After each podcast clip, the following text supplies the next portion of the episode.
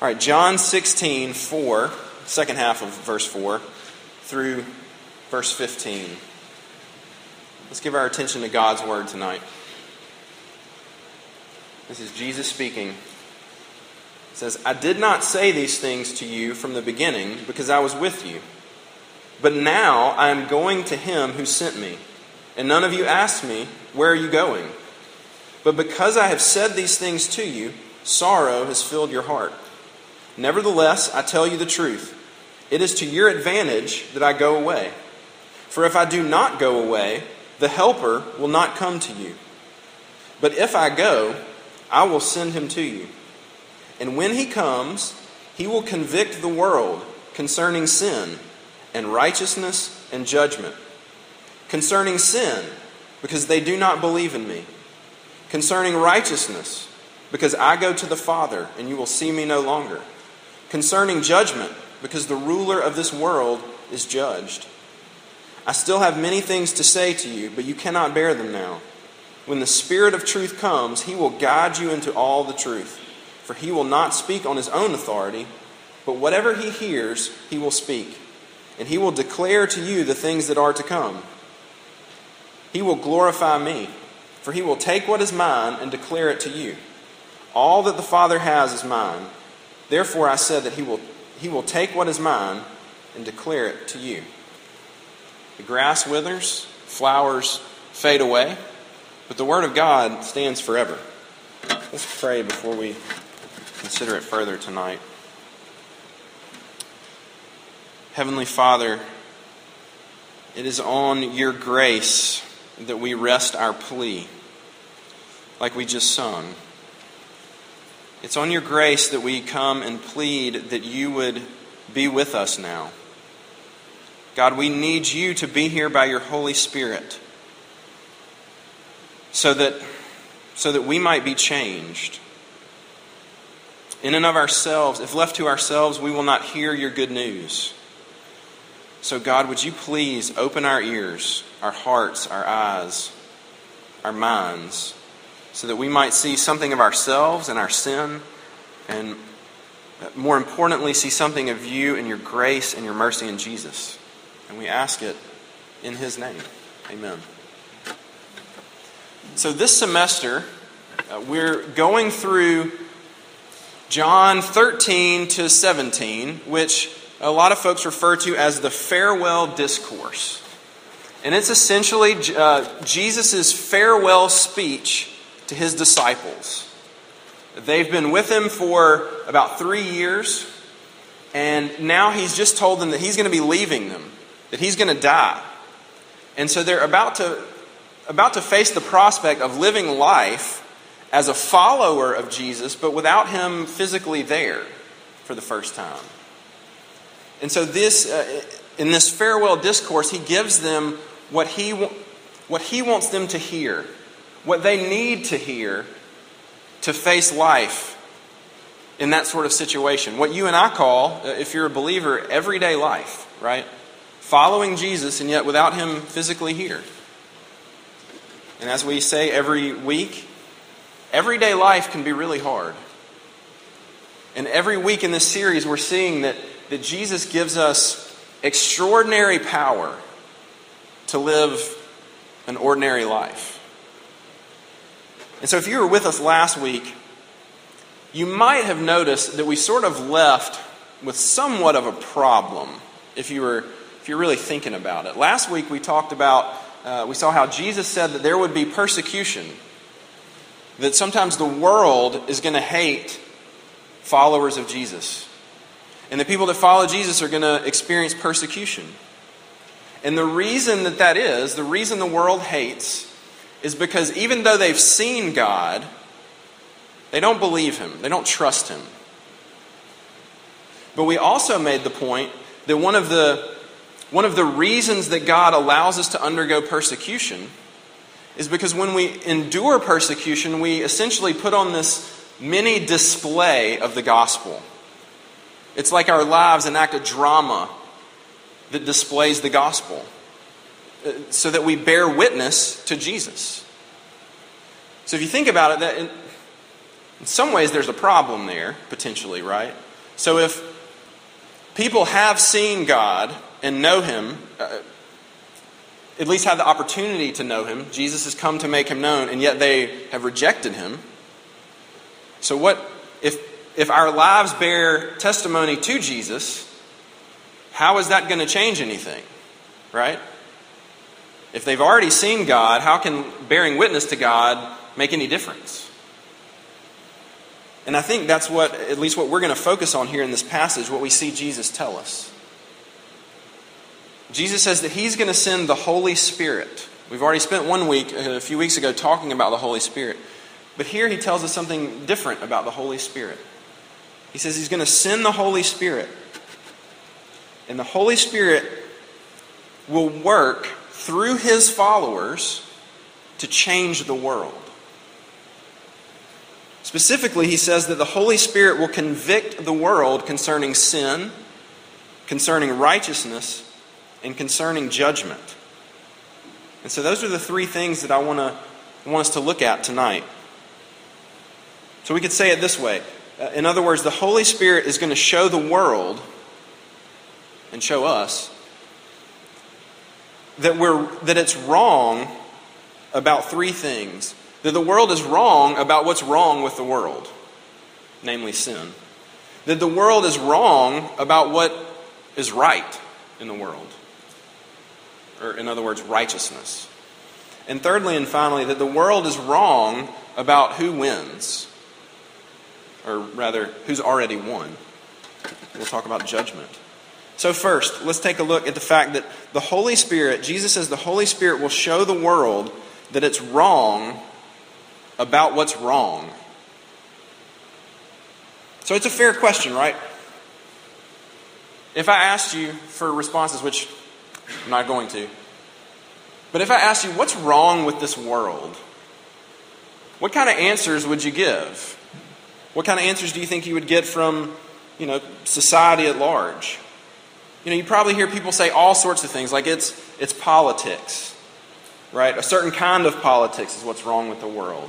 Uh, economics, that racism is what's really wrong with the world. Some sort of hatred, that it's people's hunger for power that's really wrong with the world. All sorts of things, right? But you're never going to hear someone naturally say, and you're rarely ever going to hear anybody say, you know what's really wrong with the world is me. That I'm what's wrong with this world. And we could scale it down. We could sort of narrow the focus to say, to ask it about ourselves. What's wrong with us? Right? And all of us, by our nature, default to answering that question by pointing to something outside of ourselves. What's really wrong with you? What's really wrong with me? We all tend to default by thinking that what's really wrong in my life is my circumstances. If I, if I had more opportunity afforded to me, if I had more money, if something else, if, if it wasn't for those people, if, it, if I wasn't being uh, oppressed in some sort of, in some way, if it wasn't for this political agenda that's being pushed on me. Right? But nobody, myself included, certainly, nobody ever says, you know what's wrong with me is me. It's my heart. That's what's wrong with me. But Jesus comes along here in this passage and he says, the fundamental problem with the world is sin. And he goes on to define that. He says, namely, that what the pro- sin, namely, is that, that, that people do not believe in me. Right? As you read that, I think, uh, let's see, where is it? Verse 8, or 9 rather. Concerning sin, because they do not believe in me. Concerning righteousness, because. I think that it's best from reading, reading various commentaries, and I think that it's best to understand that because as namely. That Jesus, when he, he says, concerning sin, namely, that they don't believe in me. That each one of those phrases is really just defining further what he means, if that makes sense. So he comes along and he says, the real problem with the world and everyone in it is sin, particularly, fundamentally, that they don't believe in me. And that's really the age old problem with the world. It goes all the way back to Genesis 3. The, the fundamental problem with the world and with you and with me is that we don't trust God. And now that might sound obvious to you. Like, well, of course, that's what I've heard all my life, right? And that's what I believe. But that's not typically the way we default to thinking, right? Like in Genesis 3, uh, the fundamental problem is the Satan comes along and he says, Did God really say that you shouldn't eat from the tree? And they begin to think, the thought enters their mind, I'm not so sure that God's really looking out for me. I'm not so sure that he's, I think God's holding back the good stuff. And that thought begins to creep in. I'm not sure I can trust him. And that fundamentally is what's wrong with us. And it's a recipe for disaster because we're built by Him to be dependent on Him. And yet, it's the one thing, He is the one thing that we look at and we say, uh, I don't think I can trust Him. It would be like, I thought about it like this Imagine that a friend of yours got really sick with something that a doctor could absolutely help them with. But they were convinced that the reason they were sick is because of doctors. That doctors had made them sick. And so there's no way in the world they're going to go to doctors to get better, right? Because that's the problem. No way I'm going there for the solution. So how do you how do you fix that problem, right? The only way that, that's, that there can be any solution there is if somebody changes their fundamental belief that no, no, no, the problem is not the doctor. Actually, the doctor is the solution, right? The real problem is you, that you don't trust the doctor, right? And so Jesus is telling us that the fundamental problem with the world and the fundamental problem with our hearts is that we don't trust Him. So let, let, let's apply it this way. Do you ever think about do you ever think about why you do what you do? Do you ever peel back that onion, so to speak, right? Like get layer after layer of why do you do the things you do? Why do you get so angry? Right? Well, the answer comes, well, because people are just frustrating. Okay, fair enough. But but why is it so frustrating to you? Is it, is it possible that it's ultimately because you don't trust that God will take care of you? And that when other people get in the way of you taking care of you, you come unglued. And that fundamentally the problem is that you don't trust. We don't believe Him.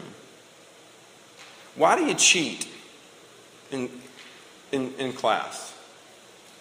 Well, because if I don't, I'm going to fall behind and it's not fair that they get ahead and you know i'm just i'm just making all things equal okay maybe but is it just possible if you begin to peel that back a little bit more is it just possible that the reason is because i i don't trust that god's going to take care of me that me following his commandments is going to somehow come up short he's going to hold back from me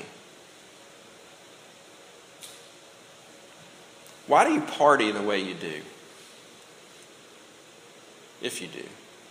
Well, because it's fun. Well, sure, it is fun. But is it just maybe something deeper, right? Is it just maybe that you're uh, possibly desperate for acceptance? You want to find a group that you fit in. And you don't, we don't trust that God is going to provide that for us. That we don't find our acceptance in Him. Why do we lust? Why do we go to pornography? Well, because it, it feels good, right? Well, yeah, okay, but beyond that, why? Is it just maybe that there's something else going on that gets at our souls? That I'm built for something better, but I tend to find my satisfaction not in Him, but in something else. Do you ever take a minute to think about why? And so, what, at least part of what this means for us, it, it helps us to see the real problem because then it means that we don't just repent of the bad things we do, right? I got drunk again. I looked at that again. I lied again, whatever. I mean, yes, we repent of those things, but, but we need to look at the sin that's sort of behind that sin, if that makes any sense. And when we begin to repent of the real sin, the reason I do these things as I trace it back is because my heart does not trust you. Then we're beginning to get at it, right?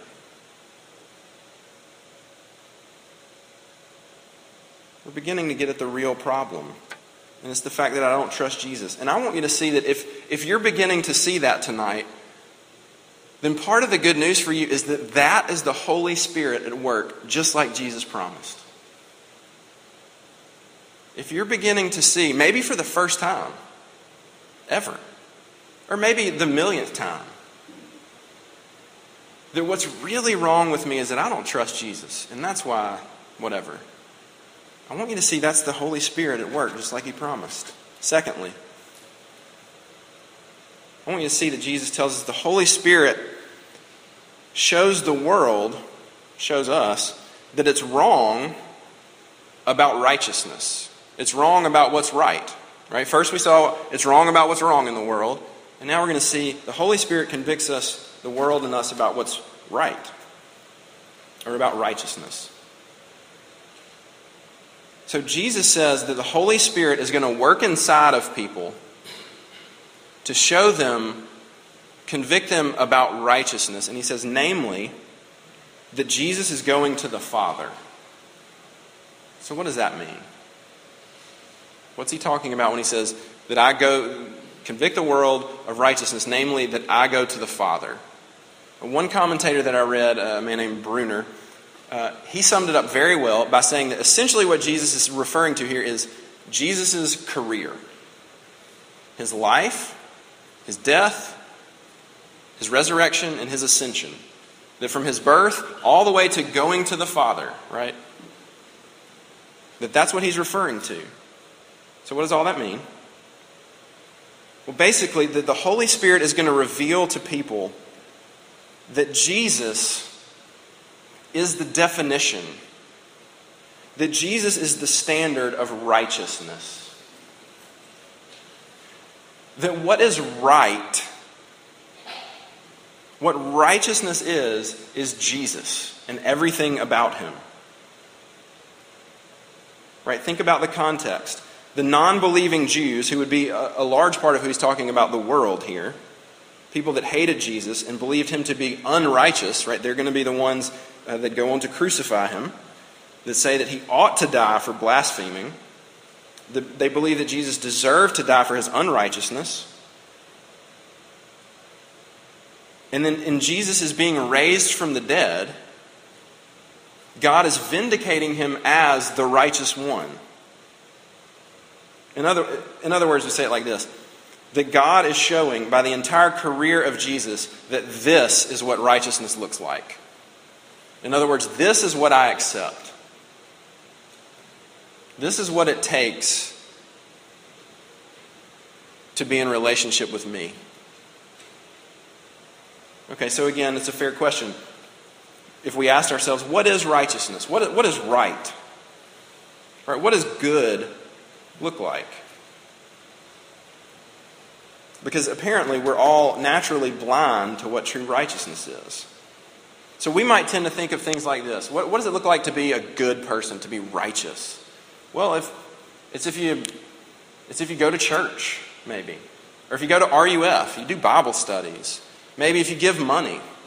If you serve on the weekends and you help people out. Um, maybe it's if you don't do certain things, if you don't sleep around, if you don't get drunk, if you don't do whatever it is, right? That's what righteousness is. Maybe if you don't judge others, Maybe if you just do more good than bad, treat people with tolerance and dignity and such. Right? And, and those are good things. But is that the sum is, is that the sum total of righteousness? Because the Holy Spirit is going to work and says that Jesus says the Holy Spirit is going to work inside people to show us what real righteousness is. And that the real standard is absolute perfection. Right? It's Jesus' career, which was what? Absolute perfection. Not just avoiding the bad things, but always doing the right thing. And so when Jesus' standard comes along, it exposes us, right? Because actually, some, some of y'all, probably more than me, would fit some of those things we talked about, right? Like, y'all are pretty good people if that's the standard. But what if Jesus' career is the standard? I, th- I thought about it like this. Um, I used to think that I was really good at ping pong. Okay? I used to think I was not just, you know, all right. I used to think I was really good. And then about 12 years ago, it was Amy and I's first year of marriage. Uh, we, I was working as a youth director, and one of the dads in our youth group said that his son mentioned, came home and said, you know, Way uh, likes to play ping pong, and he, he's good at ping pong. And he said, We want to have you and Amy over. Any, we've been meaning to have you over. And he's like, we should, we should play sometime, you know, when you come over. And I said, Well, that, that'll be fun. And uh, said, I, th- I think I'll give you a good run.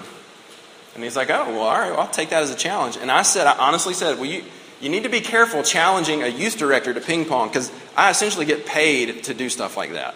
I do it all day long. And so we went over there for dinner. And we had a big time, and they said, hey, let's, let's go play. like, let's go play, old man. and it was not long into warming up that I realized that not only am I not good at ping pong, but that my ping pong skills are an embarrassment compared to this guy, right? I thought I was good, and then I realized he just is good. He wore me out. Like it wasn't even interesting.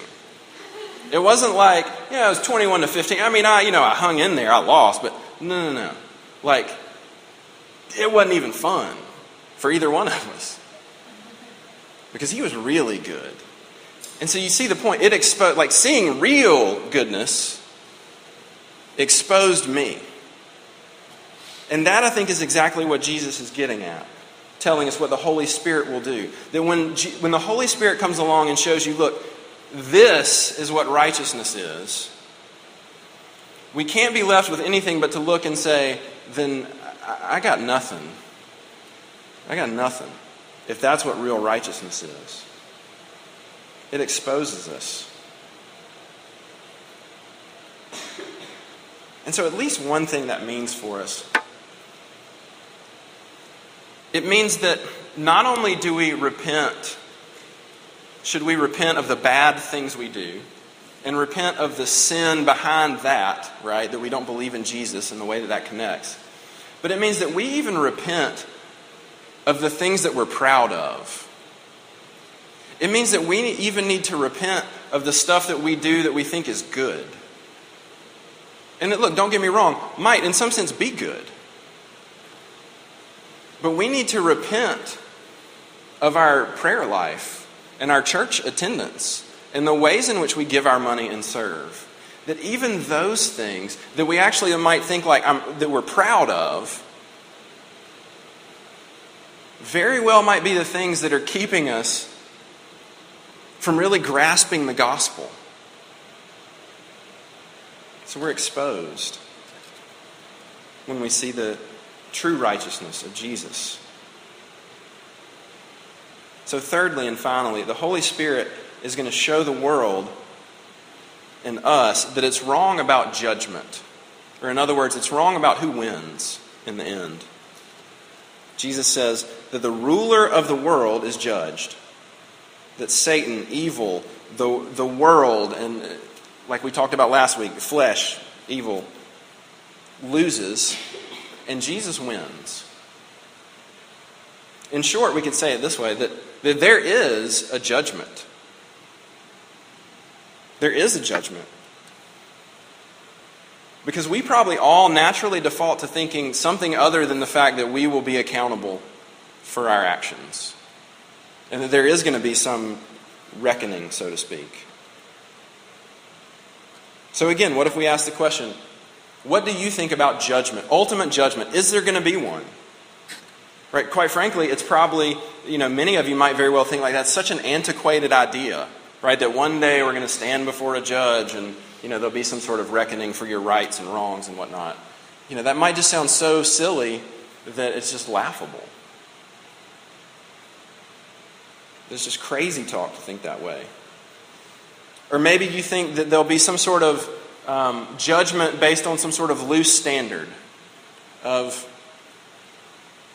you know, if you tried your best, uh, or if you've done more good than bad.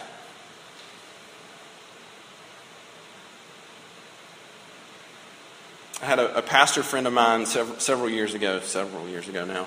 Uh, he told me about, he went to a funeral and he was, uh, was in a church that he wasn't familiar with. He was only, you know, loosely connected to the person that had passed away.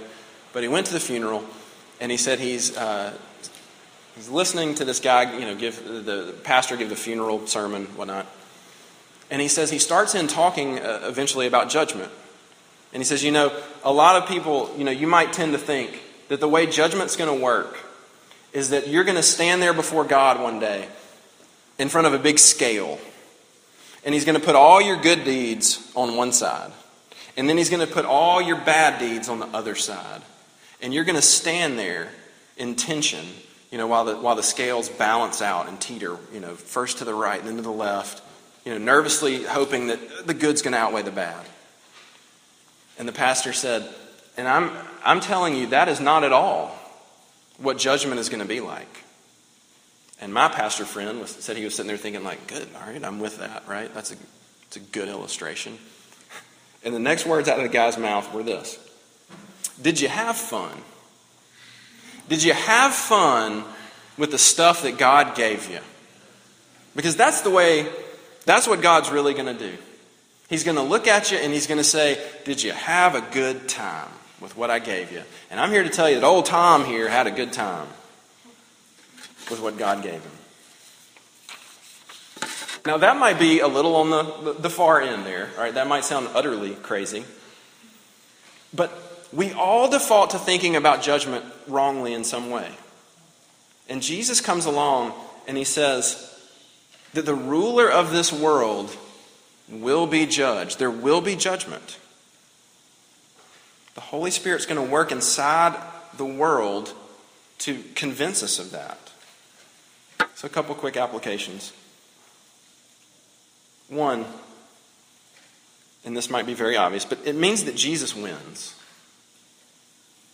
The, the evil in this world does not get to win. Because it feels like it now, right?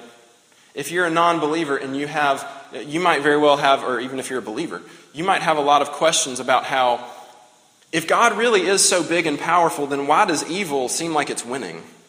How do you explain things like the Holocaust? If, if God really is powerful enough to stop stuff like that,